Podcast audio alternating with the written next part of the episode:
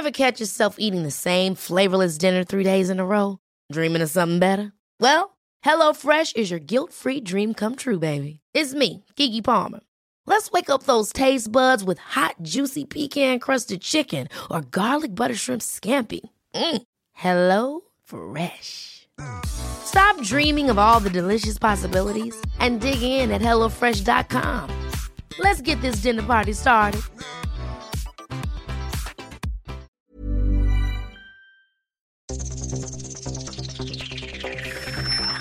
Los desafíos actuales exigen que la ciudadanía tenga la capacidad de saber, pensar y participar más que antes.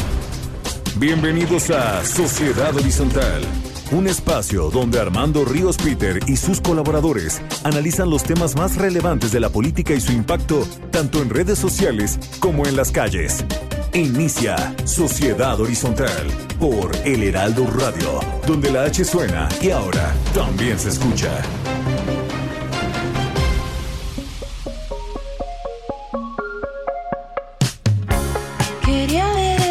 Eclipse a tu lado esta noche. El día se hizo largo y se te olvidó. Tenía planeado irnos temprano en el coche, borrarnos las heridas del desamor, meternos en el bosque, tirarnos junto al fuego y derretir temores.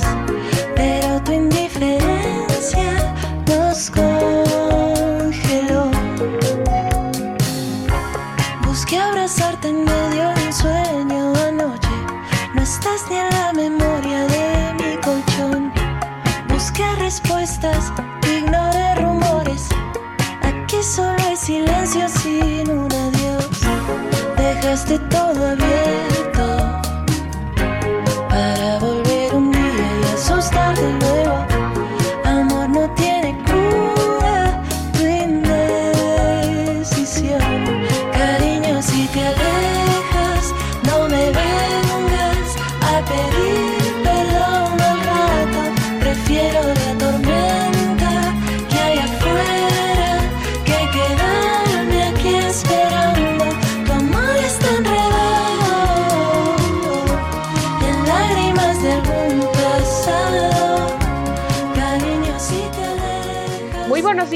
Les damos la bienvenida a Sociedad Horizontal. Yo soy Maru Moreno y los saludo en nombre de Armando Ríos Peter, titular de este programa. Estamos escuchando Si te alejas con Daniela Espala. Y así es como les damos la bienvenida a Sociedad Horizontal, la verdad que todos construimos a través de la señal del Heraldo de México. Hoy está conmigo, como cada domingo, mi querido Pedro Sáez. ¿Cómo te va, Pedro? Muy bien, Maru, muchísimas gracias. Muy contento de estar aquí como todos los domingos. Gracias, Pedro, igualmente. Y también tenemos la compañía de, gratísima de Jimena Céspedes, directora de Metrix. ¿Cómo estás, Jimena? Hola Maru, buenos días, ¿cómo están todos? Y gracias por invitarme como siempre. Feliz de tenerte aquí y le damos las gracias a Jasmine Hernández, quien nos apoya en los controles desde las instalaciones del Heraldo Radio. Aprovechamos para enviarles saludos a quienes nos escuchan desde la Ciudad de México, desde Brownsville, Ciudad del Carmen, Ciudad Juárez, Coatzacoalcos, Colima, Culiacán, Guadalajara, Hermosillo, La Laguna, La Paz, McAllen, Monterrey, Morelia, San Luis Potosí, Tampico, Tapachula, Tehuantepec, Tepic, Tijuana, Tuxtla Gutiérrez y el bellísimo puerto de Acapulco, a quienes les damos la bienvenida a Sociedad Horizontal. A todos les agradecemos muchísimo por su preferencia. Les recordamos seguirnos por nuestras redes en Twitter con arroba Heraldo de México, en Facebook El Heraldo México y en Instagram arroba El Heraldo de México. También nos pueden escuchar online a través del portal del heraldodemexico.com.mx, donde esperamos todos sus comentarios en Twitter con el hashtag Sociedad Horizontal. Vivimos un cambio de era. La tecnología ha provocado nuevas formas de organización y comunicación. Las jerarquías tradicionales pierden su valor a pasos agigantados. Hoy el diálogo es el motor para entender la verdad cotidiana. La construimos todos, especialmente si logramos ponernos en el zapato del otro. Entrando en materia, hoy tendremos un análisis con los temas más calientes de las redes sociales y esta información es cortesía de Metrix, conocer la verdad en una sociedad digital.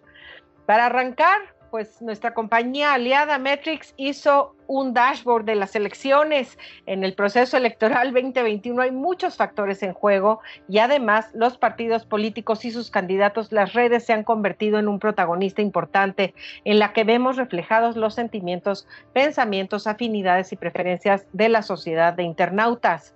En Metrix realizaron un análisis de inteligencia en el cual se pueden entender el nivel de posicionamiento positivo y negativo de cada uno de los partidos, así como los tipos de audiencias que están participando en las conversaciones relacionadas a los próximos comicios. En la primera semana de análisis se destaca lo siguiente. Uno, a pesar de que AMLO no está en las boletas, es el principal stakeholder dentro de la conversación digital del proceso electoral. Dos, hay un 5% de participación de bots y trolls en general que principalmente están posicionando mensajes en contra de los partidos políticos. Tres, dentro de la conversación del PAN hay un 9% de bots y trolls, entre ellos los que atacan a Ricardo Anaya y a Felipe Calderón. Jimena, por favor, ¿podrías platicarnos un poco más sobre los principales hallazgos de su análisis y resumir cuál es el ciberescenario de frente a las elecciones? Claro que sí, Maru. Mira, lo, lo, primero que es importante destacar y es que nosotros analizamos la conversación digital, tanto lo que dice la gente como los temas en los que no se meten. A diferencia de una encuesta tradicional, digamos que aquí al dividir las audiencias, las audiencias las dividimos en opinión pública generalizada y especializada, líderes de opinión y medios, y sacamos de la conversación, en este caso si los analizamos a los bots y trolls, entonces te queda realmente con lo que opina la gente, a diferencia de una encuesta, en donde la encuesta lo que hace es que le pregunta a la gente y existe generalmente un sesgo y en las últimas elecciones los hemos visto más. Nosotros no vemos preferencia de voto, aquí lo que vemos es comportamiento digital frente a lo que dice y lo que no dice, frente a la actitud que tiene a favor y en contra de los partidos y o los candidatos, dependiendo de lo que estemos eh, analizando, así como la conversación en donde se genera principalmente. En esta primera semana, a ver, hay algo que es importante es que las semanas anteriores, salvo el tema de Salgado Macedonio o el tema del INE, realmente la gente no estaba preocupada por las elecciones. Y en general tampoco es que esté tan preocupada porque que haya dos millones de publicaciones sobre el tema realmente dice que quienes están manejando la conversación es principalmente los candidatos que están llamando en este momento a la gente a que se entere que existen esas campañas y que los está llamando a votar. Como tú dijiste, el 5% ya son bots. ¿Esto qué significa? Que en algún momento estaban por ahí metidos en, alguna, en algún call center o una cosa y se están reactivando. Eso siempre sale en campañas políticas, no importa quién esté en el poder o quién sea el, el que estén eligiendo. Digamos que eso ya forma parte del consciente o el inconsciente colectivo. De lo que es muy interesante y es que la gente en general no está viendo las coaliciones, sigue buscando al PAN, al PRI, al PRD, a Morena, pero él va por México o el Juntos Haremos Historia, como que la gente todavía no lo tiene. Entonces, no es ni una búsqueda, ni es el que mejor posicionado se encuentra dentro de la conversación digital. Y finalmente, lo que tú comentaste, digamos que el presidente de la República es el candidato preferido, no importa el partido del que sea. Morena tiene una alta conversación, pero porque además está en el ojo del huracán en este momento, porque el, el, el partido que está en el poder generalmente es el que primero eh, señalan, pero del otro lado el PAN sí tiene un ataque que se está viendo bastante orquestado, incluso ahorita hay como un cerco alrededor de los enemigos comunes del presidente, principalmente del tema de Felipe Calderón, y porque además han salido otros panistas que no teníamos, o sea, que los teníamos como guardados en el tintero, entre el jefe Diego, Ricardo Anaya, y que han ido saliendo en redes sociales, y eso aumenta la conversación digital frente al PAN, pero también aumenta sus negativos. Muy interesante, Jimena. Pedro, ¿cómo has visto esto que nos comenta Jimena y el estudio que realizaron en Metrix? Muy interesante eh, y, confirma este, varias de las afirmaciones que se han hecho en este espacio. En primer lugar, el tema de eh, que el, actor principal de la conversación digital sea el presidente Andrés Manuel López Obrador es interesante. El segundo eh, punto que es interesante es que efectivamente la conversación no gira alrededor de las alianzas, sino en torno a eh, las marcas tradicionales con las que está familiarizado el, electorado mexicano. Eh, ¿Por qué ocurre esto? Bueno, en primer lugar, porque eh, en, el espacio, en el espacio digital, dado que el espacio digital permite una conversación de intimidad o de aparente intimidad entre este, actores y causas, y no tanto entre, entre actores y causas y ciudadanía, y ciudadanía o usuarios en este caso, y no tanto entre instituciones y marcas y ciudadanía, pues lo que ocurre es que eh, el presidente López Obrador, aunque no esté en la boleta, definitivamente es el centro de la conversación y su movimiento de cuarta transformación es el centro de la conversación es este, es este eje el que determina la conversación en el sentido que el otro bando lo que tiene en común es simple y sencillamente que se oponen, ¿no? O que presentan una oposición a el presidente de la República y este y su proyecto de, de, transformación. En mucho sentido, en mucho sentido, lo que ocurrió en el 2018 sigue marcando la línea de la lógica política, mínimo en términos de redes sociales. Aunque las, este, aunque obviamente ha habido muchísimos cambios en términos de estructura política, o sea, por ejemplo, eh, Morena no es la, la, articulación tan disciplinada, tan homogénea, que incluía a los distintos políticos que están, que hoy son representados en esa marca y además a muchísimos miembros del movimiento progresista digital, eh, se ha, eso se ha, se ha, dividido en muchas, se ha dividido en términos reales, ha tenido muchísimas divisiones. Sin embargo, esto no es presente en las redes sociales. Los morenistas siguen entendiendo a Morena como al presidente de la República, no como eh, eh, una marca que podría englobar muchísimas otras, eh, la pluralidad que realmente representa, ¿no? Y por el otro lado, la oposición en cierto sentido ha caído en este juego, ¿no? Ah, desde el hecho de haber construido una alianza cuya única característica de definición es precisamente la oposición al presidente de la República. Entonces, lo que podemos ver es que en términos generales, la realidad narrativa no empata con la realidad política del país y esto tiene que ver con las características de las redes sociales y la conversación que genera. Justamente muy, muy atinado tu comentario, Pedro creo que se han esmerado en generar algunas campañas, pero la gente sigue viendo a los partidos diferenciados y sigue viendo al presidente como el principal candidato, aunque ya no sea un candidato correcto. Jimena, eh, si nos puedes comentar un poquito. Sí, sí, Pedro, adelante. Sí, correcto, correcto. No es, no es tanto que lo vean como un candidato, sino simple y sencillamente lo ven como, como el actor central eh, de, la política en el país y en torno al cual se han configurado, se ha configurado este, la, eh, el proceso electoral, aunque eh, existe una pluralidad que no está reflejada por este simbolismo y por esta narrativa. Así es. Nada más, Jimena, para retomar un poquito, sí. perdón, justo para, para complementar lo que dijo Pedro, además hay un tema que ya lo hemos venido viendo. Eh, el tema de Va por México, por ejemplo, digamos que viene de una derivada de Sí por México con otros, con otros activismos y organismos que se fueron juntando.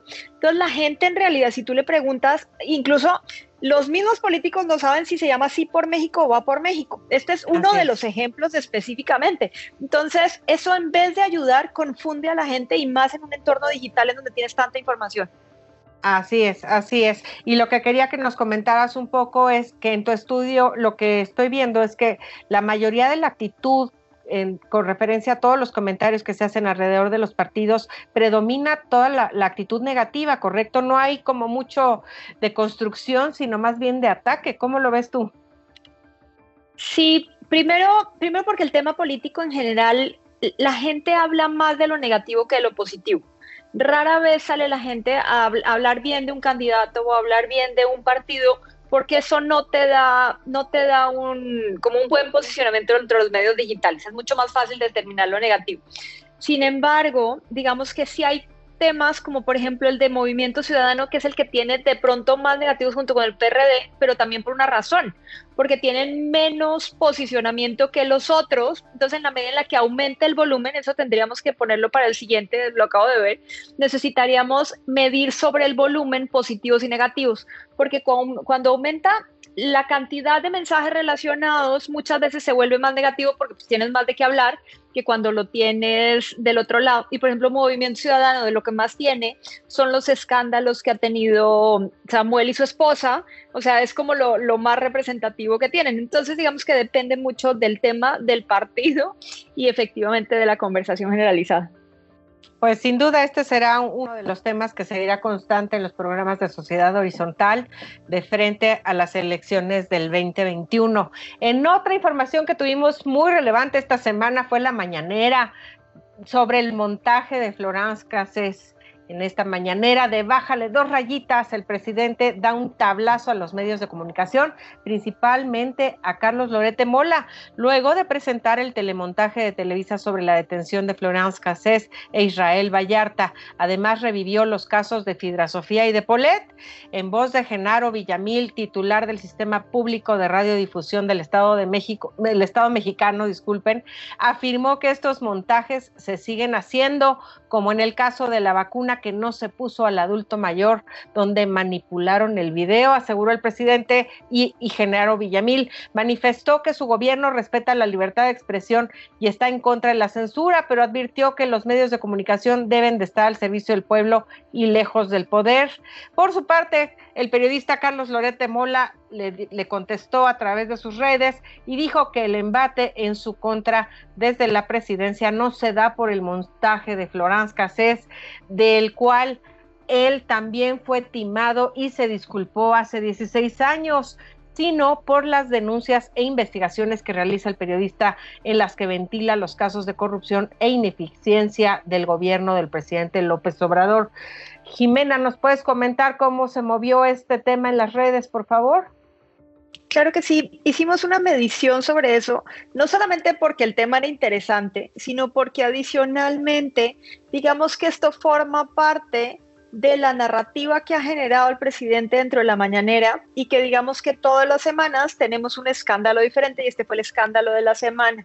¿Qué es lo que hemos podido encontrar? A diferencia de otros, como los que hablamos la semana pasada relacionados con temas más judiciales, en este caso como es un tema más de espectáculo, por decirlo así, tuvo muchísimo mayor alcance, prácticamente 64 millones de personas y 18 tendencias nacionales. O sea, esto implica que sí fue un tema que a la gente le importó y que permeó opinión pública.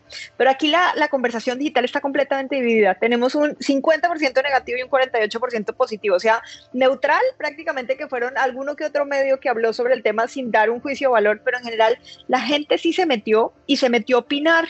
Y entonces tienes a los negativos que lo que critican es que no eh, sigue siendo un periodista más de espectáculos, que no tiene, mm, o sea, que no tiene credibilidad y que ha sido más los escándalos que ha hecho y que está en contra del presidente, que lo que está haciendo es como montajes efectivamente en contra del presidente.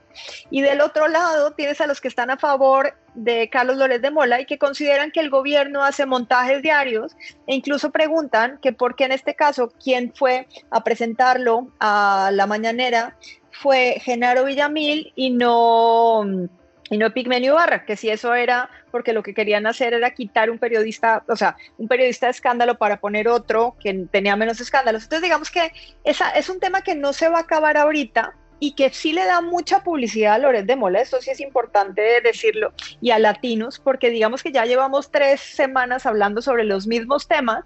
Entonces, eso en vez de o sea, no sabemos bien qué es lo que piensa el presidente al respecto, pero digamos que la mejor propaganda es la que te generan, sea buena o mala, y es lo que está pasando dentro de los medios digitales en relación con Lores de Mola, latinos y los enemigos que generalmente em, pone el presidente en las mañaneras.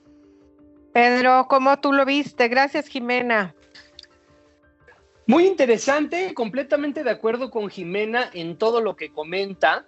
eh, y algunas anotaciones para complementar. Eh, hemos en, el episodio anterior comentamos, como lo hemos hecho en otros, de cómo la estrategia del gobierno de México, eh, la estrategia narrativa del gobierno de México, se centró en su momento en señalar que efectivamente era un gobierno que seguía y, que seguirá combatiendo a la corrupción y los actos de corrupción del pasado, ¿no? Dado que esta era su bandera y esto era lo que lo definía, pero que esta narrativa estaba perdiendo eh, empuje, ¿no? Y que a, diferencia de, de varios éxitos que tuvieron en términos eh, digitales, eh, de redes sociales y también de aprobación eh, presidencial durante el 2019, sacar notas en este sentido o escándalos en este sentido no estaba teniendo el mismo resultado. Por otra parte, vemos también que Latinus y Lorete Mola, es más, jugaron un papel muy importante el día en el que se soltó el escándalo de la filtración de la denuncia de Emilio Lozoya que fue ese día en el que yo creo que uno de los días más importantes para el proyecto de Latinos, en el que salió el escándalo de Pío López Obrador. Bueno, entonces, en ese sentido, vemos que efectivamente, o sea, si eh, esto solo podemos hipotetizarlo, el gobierno se está dando cuenta, por un lado, que eh, necesita cambiar su narrativa a algo que le que vuelva a empujar, que vuelva a generar cuestión entre sus eh, activistas digitales y que vuelva a eh, ponerlo en términos positivos en las redes sociales. Sin embargo, en esta ocasión, aunque fue un cambio de, eh, de, estrategia que definitivamente generó muchísima más conversación, a diferencia de las ocasiones pasadas en las que se hacía un escándalo, por ejemplo, en torno a la detención de Rosario Robles, y había relativamente poca conversación negativa al gobierno, porque obviamente lo que apuntaban esas estrategias era hacia los gobiernos pasados, ¿no? Y es, es muy difícil si la conversación gira en torno al peñismo, que se genere conversación de ese tema en particular en torno eh, conversación negativa en torno al gobierno, en esta ocasión sí ocurrió, ¿no? Se generó conversación negativa en torno al gobierno y se generó conversación negativa también en torno a latinos. ¿Qué es lo que ocurrió? Pues desde mi punto de vista, que el gran ganador, como bien lo menciona Jimena, fue el proyecto de Latinus, que se consolida eh, como eh, el Aristegui Noticias y Lorete Mola como la Carmen Aristegui de la Cuarta Transformación. Sí, muy interesante, Pedro. Muchas gracias. Nos vamos rapidísimo con otro tema que estuvo súper candente en las redes, que fue Salgado Macedonio en el INE. El controversial político sigue dando de qué hablar y esta vez no son las cinco acusaciones que hay en su contra por abuso y o violación. Esta vez no son las feministas protestando por su candidatura. Esta vez fue el INE quien le quitó la candidatura al gobierno de Guerrero por no haber presentado sus gastos de campaña en respuesta Salgado Macedonio, al mejor estilo de López Obrador, trajo camiones desde su estado y se plantaron frente al INE con la amenaza de que la institución caerá así como lo oye, caerá si no le regresa su candidatura. Luego de un par de noches, pintas, gritos y sombrerazos se fueron al Tribunal Electoral del Poder Judicial de la mano de Mario Delgado, donde ya le admitieron su recurso de impugnación contra el retiro de su candidatura. Jimena, ¿cómo fue este tema en redes? Platícanos.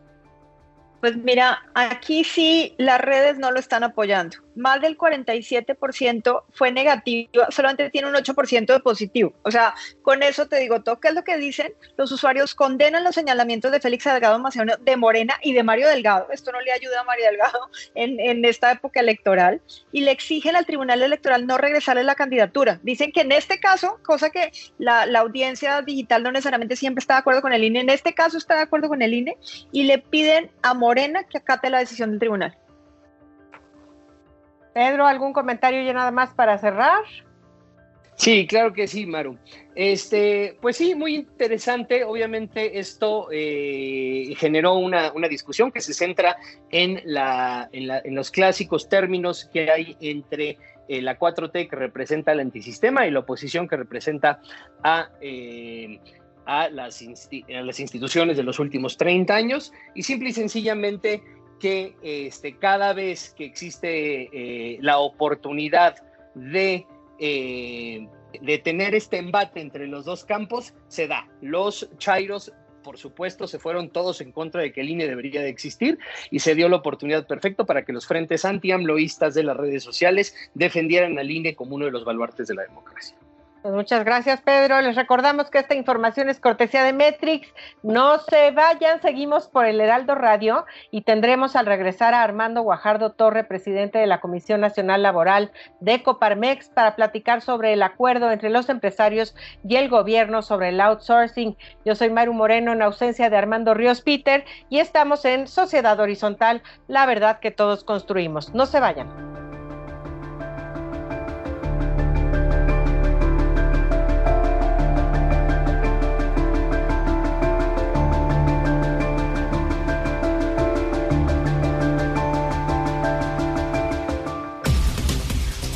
Vamos a una pausa y regresamos a Sociedad Horizontal por El Heraldo Radio.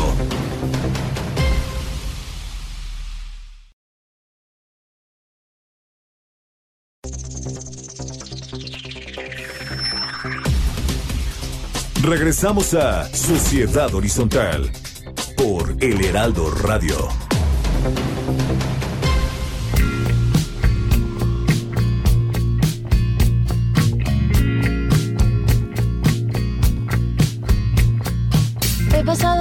Tantos días, tantas noches, haciendo el duelo, el duelo por ti.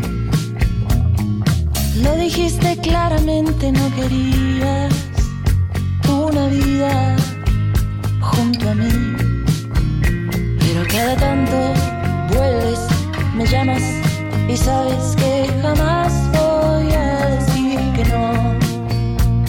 Cada tanto vuelves te pido por favor.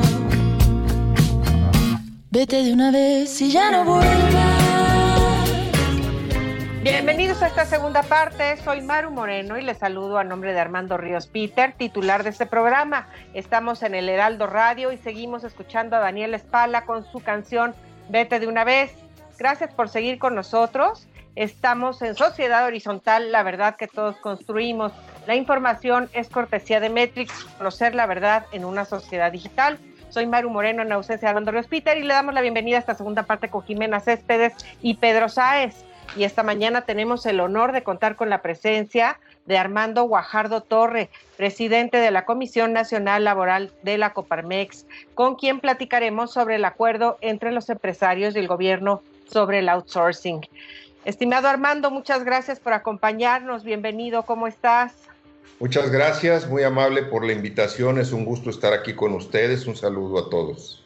Te agradezco mucho el, habernos aceptado esta entrevista. Pues mira, uno de los temas que tenía en su agenda el gobierno de la 4T desde su inicio es el de la eliminación de las outsourcing, o por lo menos así lo planteaba.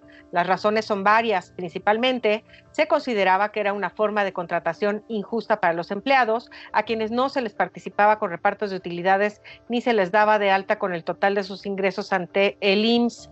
Sin embargo, este modelo de contratación permitió a muchas empresas generar empleos que no fueran necesariamente tan onerosos para los empresarios. Los riesgos de la desaparición de esta figura incluían el que mucha gente podría quedarse sin trabajo luego de un año de cuarentena en el que muchísimas empresas se han visto afectadas. La desaparición de la subcontratación era prácticamente darles un tiro de gracia. Por favor, Armando, cuéntanos un poco cómo estaba el escenario y las condiciones en las que se dan las negociaciones entre los empresarios y el gobierno. Claro que sí. Eh, bueno, mira, recordemos primero, dando un encuadre a este tema, es que la figura de la subcontratación internacionalmente es reconocida y es reconocida inclusive por la Organización Internacional del Trabajo. Esta figura de subcontratación pues ha permitido en muchos países precisamente el generar empleo de manera bien ordenada, bien adecuada y bien proporcionada, ¿verdad? ¿Y a qué me refiero? Pues a que precisamente lo que tú señalabas, donde hubo conductas de algunas personas, llámese físicas o morales, que hicieron mal uso de la figura, aprovechándose y documentando o inscribiendo o registrando a sus trabajadores con salarios menores o no pagándoles seguridad social, este, lo que implica también que ellos no tuvieran un fondo de retiro adecuado, correcto, ¿verdad? Y una serie de condiciones que se dieron también en el pago de impuestos que al final de cuentas eran, iban en detrimento del propio fisco y también de las propias empresas al ser una competencia desleal. Sin embargo, quiero recalcar precisamente que como figura, como, o como, como modalidad, la subcontratación es una figura reconocida internacionalmente. De hecho, es una figura que sirve a quienes vienen por primera vez a México a invertir, sobre todo la inversión extranjera, para poderse adecuar a la normatividad del país y de alguna manera a incorporar en sus estructuras, en sus funcionamientos, precisamente todas las obligaciones legales a las que tienen a las que tienen este, obligación, ¿verdad? Que cumplir con ellas. Entonces, Sí ha sido así, sin embargo, lamentablemente, por, por las conductas indebidas de unos, bueno, pues se generó esta necesidad de sobreregular a la subcontratación. La verdad es que nosotros desde un principio como Coparmex siempre mencionamos que no era necesario llegar a este extremo, ya que ya venían actuando las autoridades al conformar un grupo interinstitucional entre Secretaría del Trabajo, Seguro Social, la propia WIF, eh, el Infonavit, etcétera, donde venían haciendo inspecciones para detectar estas, estas conductas y desde luego que contaban con todos los medios para sancionar. Pero bueno, no obstante eso, pues se consideró que debía de acabarse. Además, no dejemos de, de un lado que también hay cierto toque de llevar esto pues a un tema también este, de, impacto, quizás ahorita en los tiempos que ahorita estamos viviendo, ¿verdad? Para no decir más de lo que se trata. Entonces, finalmente, creo que, eh, bueno, lo que, lo que sí celebramos dentro de esto es que hubo una modificación, de alguna manera se escuchó algunos de los aspectos que la, eh, eh, el sector empresarial señaló al gobierno a esta iniciativa que en el noviembre del año pasado presentara el presidente de la República y que generó una serie de encuentros con la propia autoridad que finalmente llegaron hoy a esta última iniciativa que se está enviando, que ya se envió y ya se presentó a la Cámara de Diputados para que lleve a cabo su proceso legislativo normal. ¿Qué implica? Bueno, no nos olvidemos que estas modificaciones y estos temas tienen un impacto sobre todo en la economía formal. ¿A qué me refiero? Sobre 20 millones o 19 millones de mexicanos de, eh, que, que están en la economía formal, que son todos aquellos que pagan impuestos, que pagan seguro social, que pagan Infonavit, que pagan una serie de obligaciones, ¿verdad? Y aquí, desde, desde ahorita, pues valdría la pena que se considerara también que, no, no estamos haciendo nada en el tema de la informalidad, de la población económicamente activa en nuestro país, casi el 60%. Perdón. Y precisamente derivado de la pandemia, pues este número se ha ido incrementando. Y entonces en la informalidad, donde se encuentran las personas que no tienen seguridad social, que no tienen derecho a un retiro, que no tienen este, eh, eh, un pago correcto, etcétera, es donde está precisamente donde no hemos hecho absolutamente nada y que sirva esto para llamar al gobierno a atender también la parte de la formalidad para poder ampliar la base también impositiva, ¿no? Entonces, y poder cubrir... Muy buena reflexión, Armando. Claro que sí, yo creo que sería como el siguiente paso a dar en las negociaciones, ¿no? Con el que el gobierno tiene que atender esta parte de la informalidad. Me parece como muy oportuno tu, tu apunte. Esto, Pedro Sáez, ¿te quiere hacer alguna pregunta por ahí? Claro. Sí, muchísimas gracias, Maru. Hola, Armando Pedro Sáez. Eh, comentabas las implicaciones que podría tener eh, esta, nueva, esta nueva legislación en la iniciativa privada.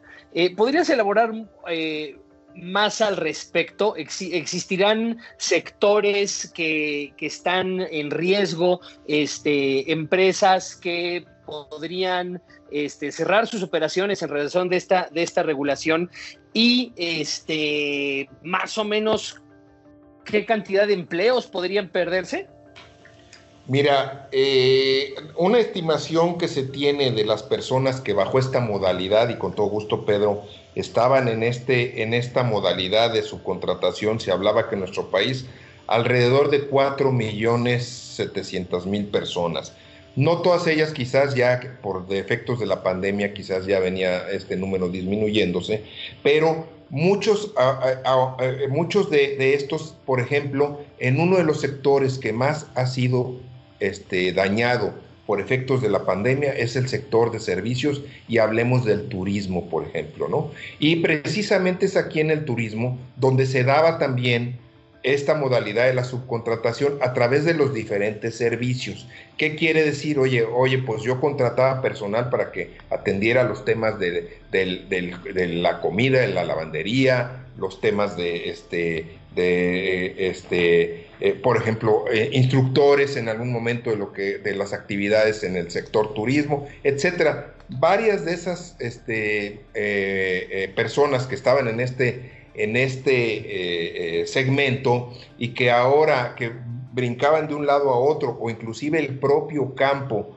donde había empresas que, que por temporalidades a veces movían personas a cierta región atender los temas de cultivos y por la temporalidad terminaba el cultivo y los trasladaban a otras regiones donde están otra serie de cultivos. Bueno, ahora estos temas ya no podrán ser dado que eh, eh, se tendrán que estar eh, contratando a todo este personal directamente bajo la, ley laboral que permite la contratación temporal, ¿verdad? Entonces, ¿cómo va a ser la afectación?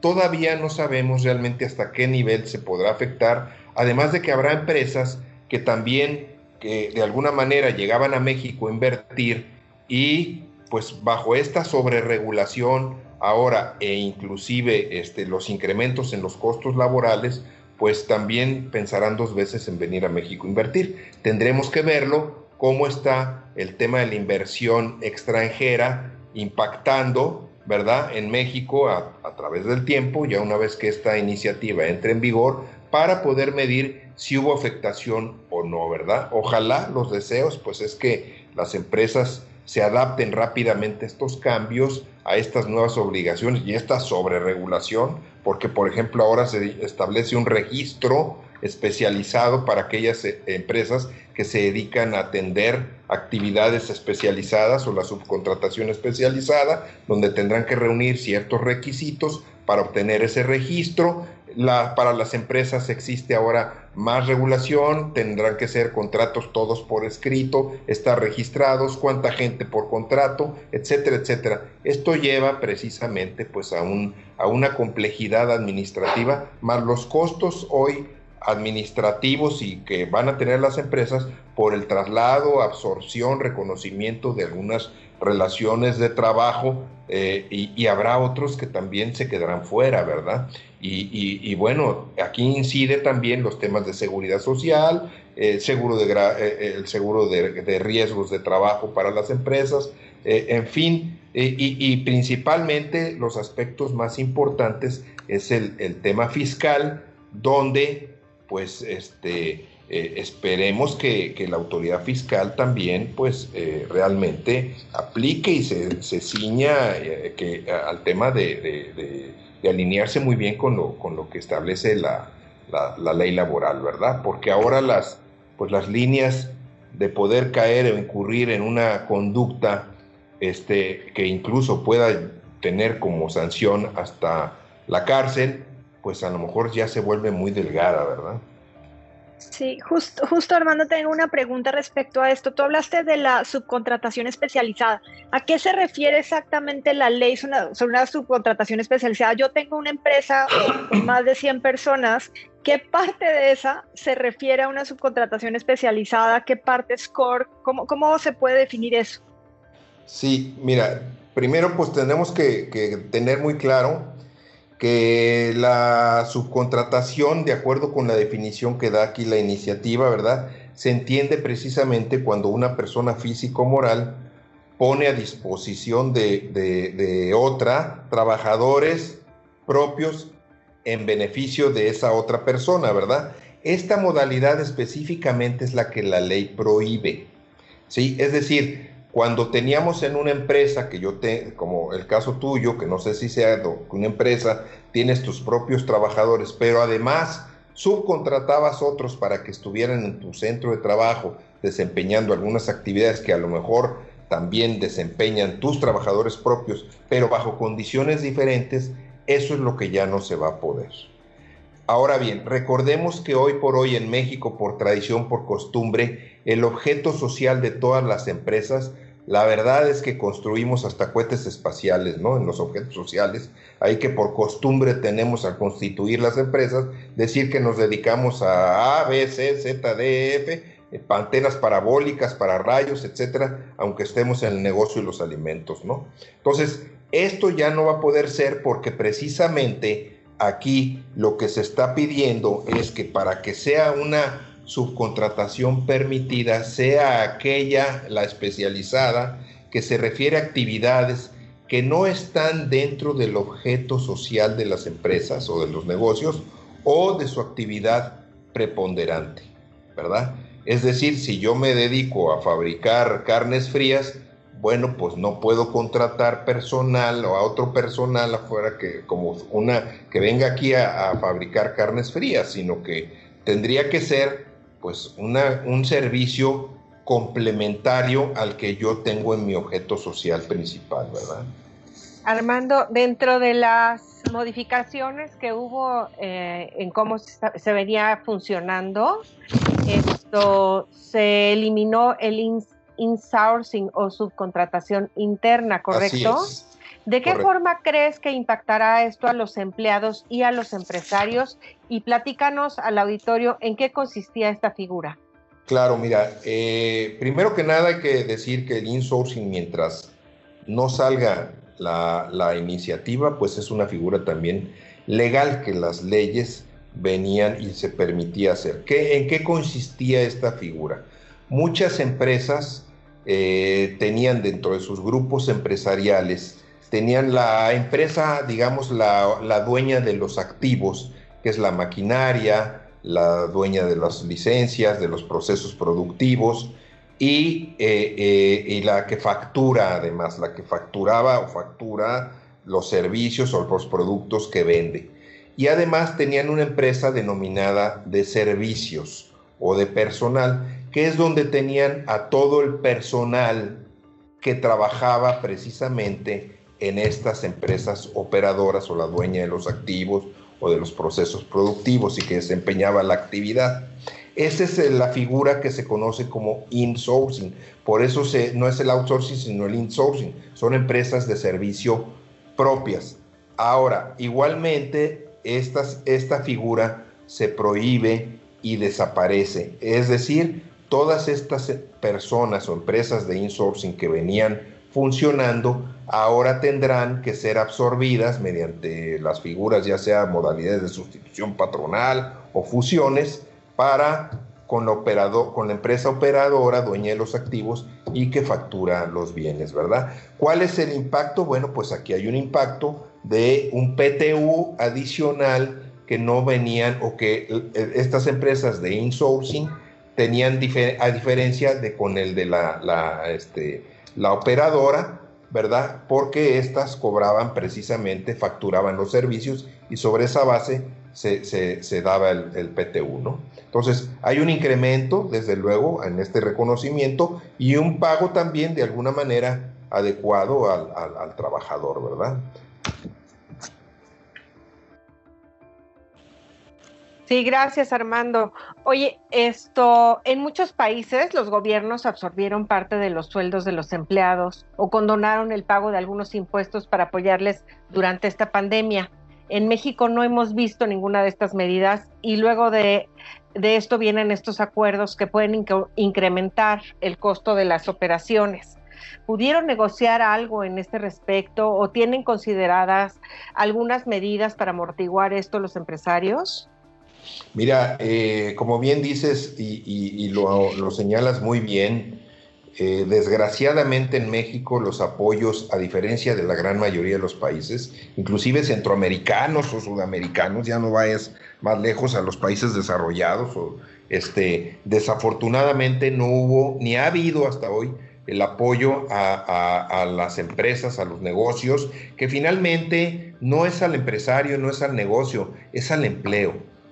Es el, apoyo es al empleo que ha venido, este, que se ha venido perdiendo en todo este, en todo este eh, periodo de pandemia, sin apoyos realmente a lo mismo. Por eso eh, en Coparmex desde el año pasado inmediatamente propusimos, si recuerdan, aquella figura de remedios solidarios, donde hablaba de un salario solidario, de un seguro este, eh, solidario y también de incentivar la creación del empleo, ¿verdad? Pero desafortunadamente, así como otras de las propuestas que se generaron a través de todos los organismos empresariales, pues tampoco hubo, hubo mucho caso al respecto, ¿no?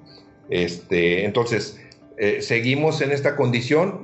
el empresarial, el sector empresarial, pues es el que ha metido con esfuerzo también, y hay que reconocerlo también de los propios trabajadores. El sector trabajador, pues también ha aportado en mucho su esfuerzo, ¿no? Y se han venido adaptando a las condiciones que se han venido presentando, ¿no? Este, eh, eh, eso ha sido, pues, triste, y, hasta ahora pues no hemos tenido todavía ese apoyo. Para el sector empresarial se han venido, recordarán que también ya hubo una modificación en el, en la, en el tema del seguro de pensiones de, retiro, donde habrá un incremento del aporte eh, de la parte empresarial hasta llegar casi al 15%, ¿verdad? Eh, y, esto pues sin impacto ni para el gobierno ni para ni para los trabajadores. Eh, este, esta es una carga además adicional al, empresario, además de todo lo que ha venido pasando. Y bueno, esto pues viene a sumarse a ello, ¿no? Entonces esperemos que podamos manejarlo, es nuevo, tenemos que adaptarnos, tenemos que cumplir la ley.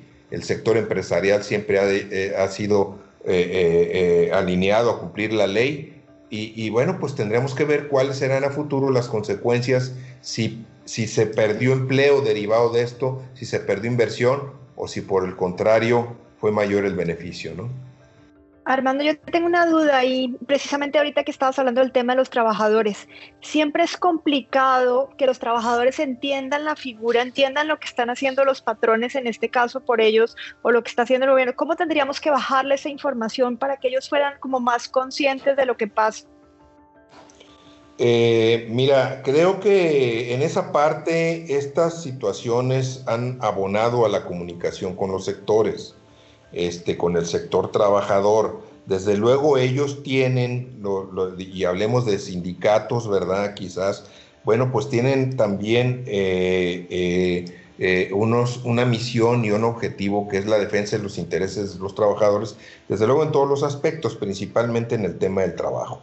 Entonces, eh, yo creo que la, fórmula es ser transparentes, ser que cada centro de negocio, cada, cada empresa tenga sus eventos de comunicación con cierta regularidad, de sus reuniones con sus propios trabajadores, tengan o no sindicatos, para informarles de cuál es la situación del negocio y cómo está y qué requerimos como empresarios del trabajador y también los trabajadores que le digan al empresario qué requieren de él, porque aquí tiene que ser un esfuerzo compartido. Al final de cuentas, todos vamos en el mismo barco. El, el enemigo desafortunadamente está afuera, es la competencia, y ahora no nada más eso, sino que viene también de fuera. Hoy con todas estas obligaciones, pues se acrecenta y se pierde competitividad en nuestras empresas y no olvidemos que también está el tema del TEMEC y todas esas amenazas que alrededor están con los precisamente cambios laborales, este, pues, eh, donde los sindicatos americanos y otras empresas pues están encima para poder precisamente generar que las fuentes de trabajo se regresen a sus países, ¿verdad? Eso no es un secreto. Pues muchas gracias Armando, muy importante todo lo que nos menciona, sin duda alguna los empresarios tendrán que tener una comunicación muy abierta, como bien lo apuntas con sus empleados. Y pues a darle, porque no nos queda otro, este es el país que tenemos y a echarle muchas ganas. Te agradecemos muchísimo Armando Guajardo Torre, presidente de la Comisión Nacional Laboral de la Coparmex, por habernos acompañado esta mañana y los esperamos nuevamente el próximo domingo en punto de las 11 de la mañana para un análisis más de la sociedad Horizontal, la verdad que todos construimos por el Heraldo Radio. No dejen de escribirnos a nuestras redes sociales, arroba Heraldo de México con el hashtag Sociedad Horizontal. Gracias Armando Guajardo, buena, buen domingo. Al contrario, Maro, un saludo y muchas gracias a ustedes. Gracias Jimena Céspedes, directora de Metrix, por habernos acompañado este domingo nuevamente. No, gracias a todos ustedes y buenas tardes. Pedro Sáez, mil gracias como siempre. No, hombre, muchísimas gracias a ti, Maro. Yo soy Maru Moreno, a nombre de Armando Ríos Peter, les deseo un muy feliz domingo.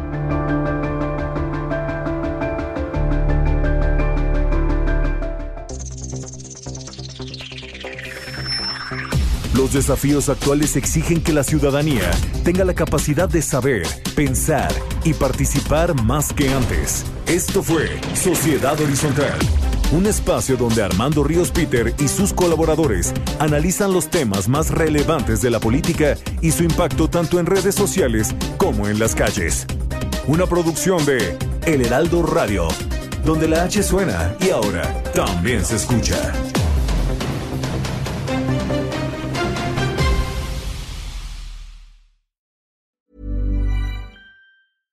Ever catch yourself eating the same flavorless dinner three days in a row?